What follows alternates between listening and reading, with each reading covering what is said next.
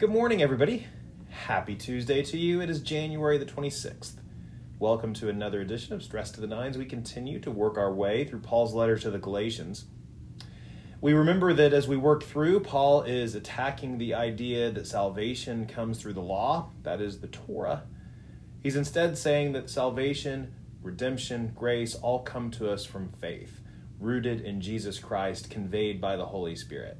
Yesterday we talked about walking a path as an idea of what it means to have faith. And so today, Paul's going to give us an analogy that perhaps we uh, can relate to, and it's about writing a will. So let's read verses 15 through 18 of chapter 3 and listen for God's word to us. Brothers and sisters, I give an example from daily life.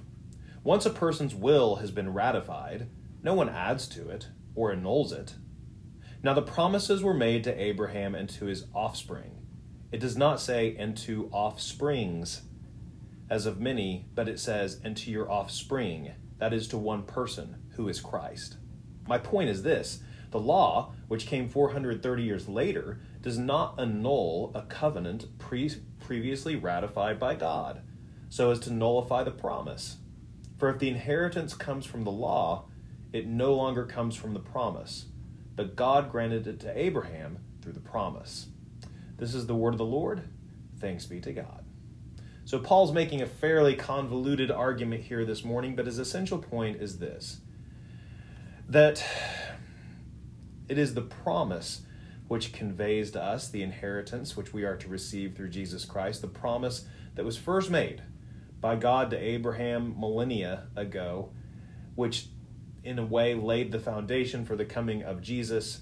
And it is through Jesus, not the law, that we have access to this promise. Paul's point about a human will, like a will, legal will, is that you can't just nullify it. Once it's written, it stands.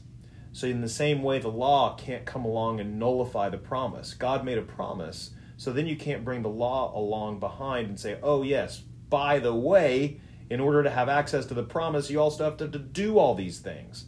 Not how the law works, not how the promise works, Paul says to us his theological argument, uh, where he talks about the offspring versus offsprings, and the offspring being, being Jesus, is quite a bit of license that he's taking with the Abraham story from Genesis.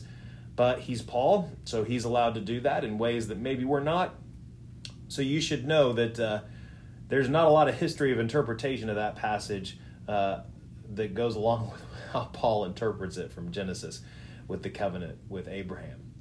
For us today, I think it's again important to keep this idea of promise, of covenant at the fore of our minds. That God made a promise to those who came long before us. God makes a promise to us in our baptism, and God certainly makes a promise to us in our faith in Jesus Christ and in the person and work of Jesus Christ. It's worth remembering that that promise is sealed, not conditional on our ability to follow rules, but rather upon the grace that is embodied by Christ. So, does this mean that we should sin boldly that grace may abound? By no means, as Paul says in Romans. We can get to that another day. But for our purposes today, it is that promise which we should keep at the fore of our minds. Let's pray.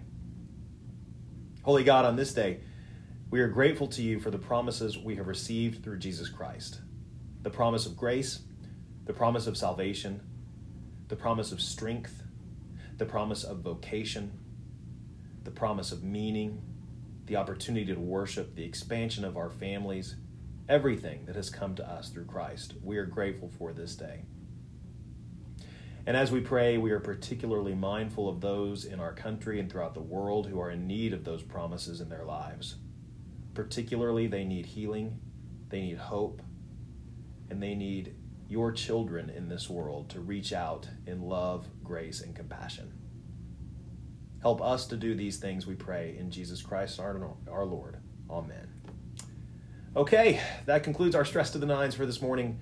Tasha will be back tonight, and I'll see you tomorrow. We'll continue through Galatians, and we're starting to get to the really good stuff here. So you've made it through this long conversation about law. Soon we'll get to the really famous parts of Galatians. I promise. All right. See you tomorrow. Peace. Hello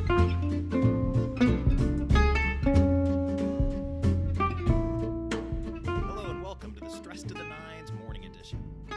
I'm Phil Blackburn from First Presbyterian Church, and I'm here with you every Monday through Friday at 9 a.m. We'll be going through Scripture, thinking about our faith, and preparing ourselves for the day.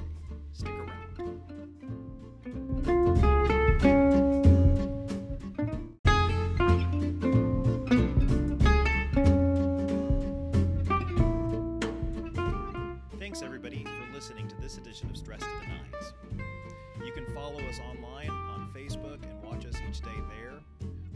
Follow us on the One Pres Pod, the First Presbyterian podcast, where you will find archived versions of Stress to the Nines, sermons, Sunday school classes, and other content from First Presbyterian Church. Thanks so much for joining us today. Until next time, peace.